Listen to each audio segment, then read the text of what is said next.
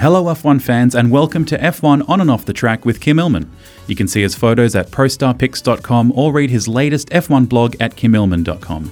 My name is Adrian, and in this episode, we're talking about the first event of the 2019 season, the Melbourne Grand Prix that just went by over the weekend. How did you find it, Kym? Oh, it was lovely. The, the weather was so nice. Last year, I remember we had one day of rain or half a day of rain, but no rain, sunny skies, not too hot. Uh, dusty because the, the place has got lots of dust in the car parks and you end up dust on your sensors and everything. But um, oh, no complaints, just fantastic. Sa- savage result for Daniel Ricciardo. As you know, I'm a Daniel fan because Yeah. we're both from Perth. But um, that aside, loved it. Well, speaking of Dan, he unfortunately had to drop out. Did you see him after that, and how did he look and how did he feel? How was he carrying himself Look, after that? I was uh, during the race on Sunday afternoon. I was at turn one, and um, I was ground level. So the cars come towards me as they head around turn one, and you're just holding your finger down, just moving your framing slightly. And I could see that it was two Mercedes in front. I couldn't tell which one. I could see that uh, Leclerc had actually gone off the track a little wide, and that kicked up a whole lot of dust. And then I saw all the cars come through. I didn't see any major accidents, so I thought everyone got away un- And then, of course, um, the s- second time they come around, you, you, they're still reasonably bunched. And uh, I didn't notice that there was no Daniel until probably about 30, 40 seconds afterwards, maybe a minute afterwards. And then suddenly Daniel and I think Kubica come along at the back of the field. And I thought, oh, what's happened to him? And then the replay came up on the screen that was not far away from me. I thought, well, that's pretty savage because you, when you're photographing, you can't tell that he's missing a front wing. It was only later when I looked at my shots afterwards that I realised, yeah, there was no front wing on his car as he came round turn one. Well, when they zip by that fast, how can you tell Yeah, who's missing a wing and who's not? And of course, most of the time you're, you're seeing black because you're holding your finger on the shutter and then the, the lens opens and you see black until the, the lens closes, the shutter closes. Fair enough. Well, how was it returning to the paddock for 2019? Was there some familiar faces you were happy to see and Oh, get yeah. back into? It was so lovely because I've lost a bit of weight, so I was quite happy to, to get a few comments. Oh, you've lost weight. So um, it was four full days. Uh, a lot of my European and Pommy mates were there, so that was lovely to catch up with them. Uh, a lot of them had had very little F1 over the last three months, so we're all in the same boat, excited to get back and shoot uh, an actual race weekend. And what was the season opening shoot like? Obviously, at the start of the season, all the drivers have to come down for a media photography with all the all the photographers there. What was that like? It's like a class photo, really. Yeah. It's funny because all the guys come out. Um, look, I'll be 100% honest. I completely forgot that it was on. And I was walking around and I had a 135mm lens and a wide angle. And I thought, oh, the drivers are, oh, no, I know what that is. so I've had to race around to get a spot on the, um, there's three levels of platforms where you can stand and uh, the drivers situate themselves about 30 metres away in the centre of the track and they're on three levels and you just get to take this group photo. But I did notice that there were 14 of them had sunnies on, uh, all but one had a hat on. I think Magnussen had no hat on. And uh, for a good while, Perez was just looking over to the right. Uh, and I don't know what he was looking at, but he was the odd man out. And then we probably had about 30 or 40 seconds of shots. And you shoot a couple wide and a couple tight. And then Lewis gets his phone out and he starts taking photos of us, as he likes to do, because he's got an enormous social media following. And um, Yeah. he's very uh, ardent with getting good content for them. Hmm. He actually posed for a photo with all the photographers this time, which is a rare moment I hear. It is rare uh, because normally he's um, he doesn't pay much attention to the photographers, but uh, this was after qualifying, and I think it was because Vettel was a little bit late coming down uh, for the group top three shot. So it was Valtteri and Lewis just standing around. So he had his uh, photographer Paul Ripke, uh, Ripke. I can't, I can't remember how you pronounce his name, but um, he's got a sizable Instagram following of about half a million too. I think he used to be Nico's photographer, but he he suggested Lewis jump in there for a shot. So Lewis sat in amongst all the photographers, which I wasn't part of. I was late, so I, I didn't actually get an opportunity to be on that side. So I could actually stand next to Paul and take that same shot of Lewis amongst my photography mates. Very good photo with the sun coming in and all that kind of stuff. Very Yeah, yeah, and you really have uh, very little time to prepare for it. So you, you know, I've got a long lens and I've got a short lens. So I just go for the short, and I, I just hope my settings are right. Have a couple of quick look. Yeah, rightio, we're not far off it. A bit of minor adjustment. Take a couple of extra shots, and that's it. The moment's over. You've you've either got it or you've missed it. Another great photo actually that I saw was of Daniel Ricciardo's boot. What's the story behind that one? We had new boots uh, because he's changed teams. Yeah. Obviously, he's gone to Renault and he had these yellow and green uh, for Australia colors Mm-hmm. with a kangaroo on it. Mm. And um, so I got down low on the grid because this was the first time I could get anywhere near him uh, while he was stationary. So I got down almost on the ground and took some lovely low level shots of his new race boots and also of his helmet, which is really out there. Um, this year, Daniel says he wants to be so completely different to everything else, which I think is great because that's in my business messages on hold. I've always done the exact opposite of what everyone else is doing because you have to to stand out. And certainly as an F1 photographer, that's what we look for standing out. 100 people in the same shirts, not interested. One guy with red hair and yellow beard, that's what you take the photo of. And I, I did take some photos of a guy just like that, and a young kid with uh, uh, face painting on who was quite animated. Yeah, so you look for stuff that stands out, and Daniel is standing out, although be it, albeit for uh, the wrong reason for this race where he lost his wing on, what, 50 metres after the start. Yeah. There were some great photos of like fans this time. There was a, a rabid Daniel fan out there that I saw a photo of, uh, as well as the guy with the red and yellow beard. Yeah, well, the beauty of uh, Melbourne is that there's a thing called the Melbourne Walk, which is just outside the paddock. In fact, it's right in front of our media centre. So w- when we hear a bit of noise, we can take off from the media centre, come out there and see, obviously, that there's something going on. So you get, oh, I'm guessing, 500 to 1,000 people, massive fans, all waiting out there. And you just walked up and down that row looking for people that stand out. And there was a couple of people with big heads of uh, drivers. So Stroll came past, and I thought, right, at some point he's going to get to that head, and hopefully he turns and faces me. I've got the big Lance Stroll head behind him. That's a photo. Yeah. And uh, yeah, that's the sort of stuff we look for. F1 On and Off the Track is presented by ProStarPics.com. Stunning F1 photos live from the track, searchable and downloadable for personal or editorial use. Head to ProStarPics.com at the end of this podcast.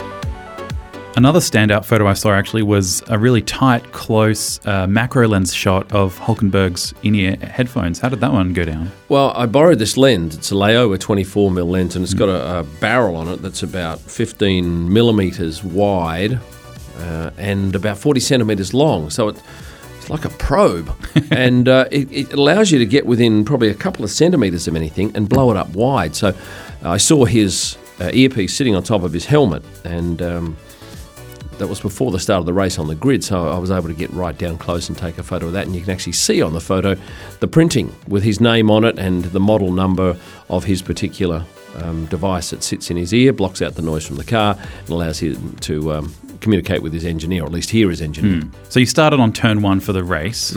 Any great photos or moments from there? No, but uh, going back to Friday, I had a drama with my 600mm lens where it Yes, wouldn't that's right. pan, and uh, I spent half a session trying to work it out. And about the the third photo I took, and I didn't realise it wasn't working, was when Kimi Raikkonen came off the track and he came ploughing through the grass directly at me at speed, and I was shuddering away, and they're all sharp, and I thought, oh great. I didn't even it didn't occur to me that the lens was playing up. It wasn't until shortly thereafter that I realised that any panning shot left to right or right to left I couldn't get any focus on. So I was most fortunate to get that one series of shots where the car was coming straight towards me. But no, no incidents uh, at turn one during the race. And I spent about probably mm, 25 minutes there. My son Tyler, who came with me uh, for this race and shot with me, he was up the top and he was getting a slightly different angle, but of the, the same scene that I was. So uh, I end up going up to the last turn. Now there's a, a photo window there and it's on the exit of the turn. So the cars come out of the last turn. They're doing a couple of hundred k's an hour, and they are turning l- right. And hopefully they continue to turn right so they don't plough into you because Yes. at some point they go past you at about 220 k's an hour. They kick up a little bit of um, crap and dust on the track or whatever, which you can feel, and you can feel it come in underneath the um, the concrete fence. There's a couple of holes in there, and you go, oh, that's come up your trouser leg. But the noise that the cars make on the rumble strip is quite amazing. It's, I think, louder than the engine noise, and it it is. Um, is it terrifying? Uh, no, it does make me swear every, every time one gets a little bit close because normally they're about two and a half metres from you, but occasionally if they step out a little bit, it might only be a metre and a half. Yeah. And I don't know what would happen if they actually hit that wall because it's pretty heavy concrete. I wouldn't imagine it would move much, but the, the metal above it, which has some cutouts for us to shoot through, uh, I imagine because our shoulders and perhaps our heads are quite close to that, we might cop a bit of a bang there. Yeah. But anyway, um, that that didn't happen, and it rarely does happen. And certainly, you get enough time. If you see a car drifting wide, you can pull your shoulder away from it. But we are right jammed up there, and it's an un, uh, uncomfortable, awkward position because you're shooting through a long gap. And but the photos you get are quite beautiful. It's Yeah. beautiful sunshine, and you've got a stand that's uh, far enough away that it goes out of focus. And I really love that spot, and I can't believe that for the last two years I never got down to that corner. Yeah, that was your first time there at turn 16 right at the end there. Yeah, and uh, it was only because another photographer had said he was going to go down there and shoot for a bit, and I thought, what are the shots like? And he showed me. I thought, well, I'm going there. I'm certainly glad I did, because uh, the stuff I got at turn one wasn't sensational. In the same vein, there was a, some great photos. I think my favorite shot from uh, the Grand Prix over the weekend was it was a beautiful shot of like the little vortex spin that comes off the races when they're going s- super fast. Vapor trails, I think they're called, and I had not noticed them, but I, I um, certainly on what I'd seen prior, and this was actually I think it was the first day. Um, so yeah, it was brand new. I'd never seen it, and I looked at a couple of shots and thought, "What is that? Oh, that's the vapor trail that someone had told me about." So I then focused on that for a while. It's a pretty tough shot to get because you. You need to be quite close in. You can't do a wide shot because you lose the actual detail of it. But yeah, the the rear wing this year, uh, I think, is responsible for making those vapor trails more prominent, certainly visible, and in the right light, they're quite lovely. Yeah, because I saw them during the race and I was like, that's pretty cool. And then seeing it in your photo in such detail, like you can see the circumference of like the cone that it's making. It's a very cool photo. So I think that one's my favorite. But another great one was uh, a rear vision mirror like reflection shot of Hulkenberg. That one was great. It's funny when you say that because I I know that whatever you say, I will know the photo. Because it's bizarre that I'll, I'll flick through Instagram and I'll, I'll instantly recognise my photos, uh, unless it's some wide shot and you know there were 500 photographers. But getting back to your question, um, that shot was taken in pit lane because I did Saturday morning in the pits. Part of the beauty of being a permanent pass holder is that we get access to the pits and we probably do one session every uh, event. So I had probably an hour, it was an hour in there, and the cars stop at the end of the pit lane and they practice their starts. And we can get within probably 12 metres of them. And using a 600mm lens, you just focus on that mirror and you see the reflection of the driver's helmet in it and lovely uh, out of focus stuff in, in the background. It's just beautiful. But the important thing that I re- realised shooting that was once he puts his foot down and starts building the revs in the car to do his start, that mirror just vibrates like all hell and you lose any um, clarity in the shot. Okay. So that's kind of a bit more of a difficult shot to get there. Yeah, and when I do it again next uh, event, which will be Bahrain, I will be right up. If I can get any closer to what I was the other day, I will do it because then it becomes bigger Yeah. in, in the in the uh, frame. So moving on towards the end of the race, after uh, Bottas had smashed it. Yeah, the- blew everybody away. Yeah, it was incredible. Um, you decided to skip going to the um, Parc Ferme and you went to the non-podium winners end. Uh, what was your reasoning there, and what kind of photos did you get? Uh, where I was, I, I did the last corner, and then I walked back underneath the uh, underpass and came back, and I was probably about four laps early. So I just went and plonked all my gear down, and I sat at the Heineken bar and had a couple of San Pellegrino mineral waters and watched the last four laps on television. It's something I've never done. It was quite lovely. I was talking to some blokes there, and I knew that uh, about six, seven minutes after the field crosses the line, that the uh, drivers um, that didn't make the podium and the ones that hadn't retired earlier, so what would that be? Anywhere from four to I think 16, would come out of the door at the other end. So I like that shot because the guys are sweaty, they're dirty. Um, some are really disappointed and some are really excited. And uh, the two excited ones were Daniel Kvyat. He came and gave his, he came out and he was all sweaty and smiley and gave his uh, physio a huge hug, and so did Kevin Magnussen.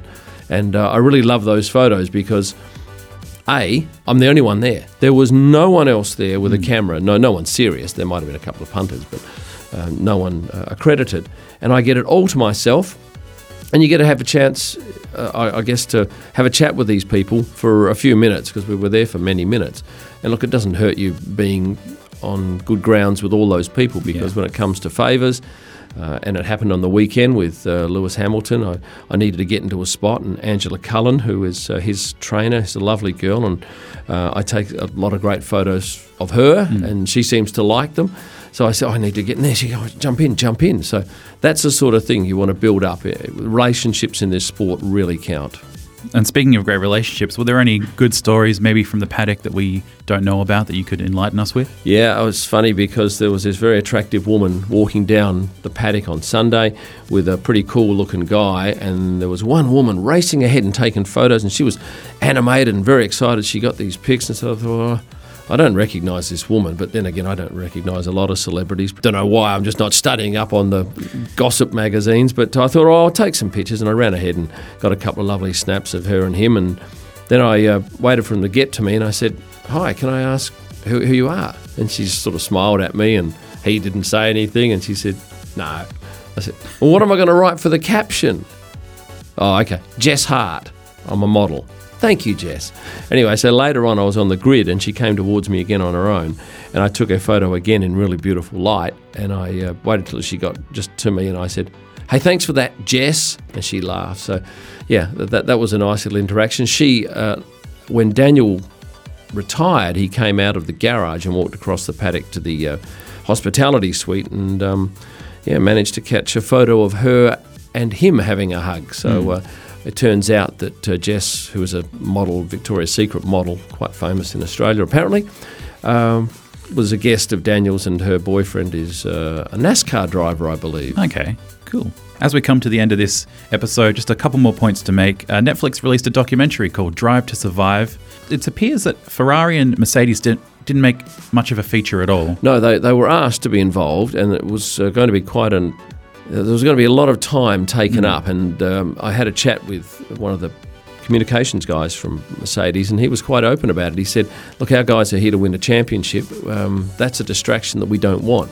Uh, it was a great doco, and I watched it, and I thoroughly loved it because I so often I'd see people I know, and I, I, got in there a couple of times. So, yeah, it was a great watching uh, the doco. But as they said, we're here to win a race win a championship, and we can't have our, distri- our drivers and team personnel being distracted to that mm. end. So I don't think they'll be on this year either. And lastly, we just wanted to note the tragic passing of F1 race director Charlie Whiting. Kym, did you know Charlie at all? I photographed him a lot and I'd spoken to him once. And he was a lovely gentleman, a, a true gentleman too. And I'd often catch him out on the track doing the track walks.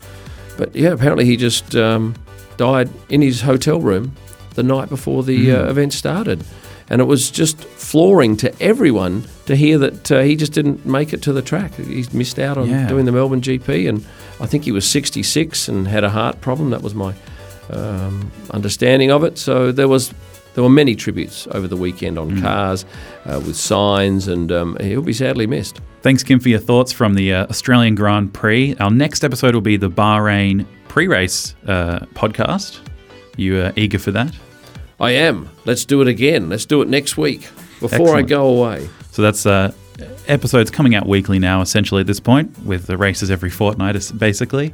To see any of the photos we've talked about today, you can head over to prostarpics.com or kymillman.com. And you can always stay updated by following Kym on Instagram at Kym Illman. If you like what you heard today, please give us a review and remember to hit subscribe to stay posted for our next episode. Thank you very much for listening, and we'll see you on and off the track. F1 On and Off the Track was presented by ProStarPics.com. Stunning F1 photos live from the track, searchable and downloadable for personal or editorial use. ProStarPics.com. Head there now.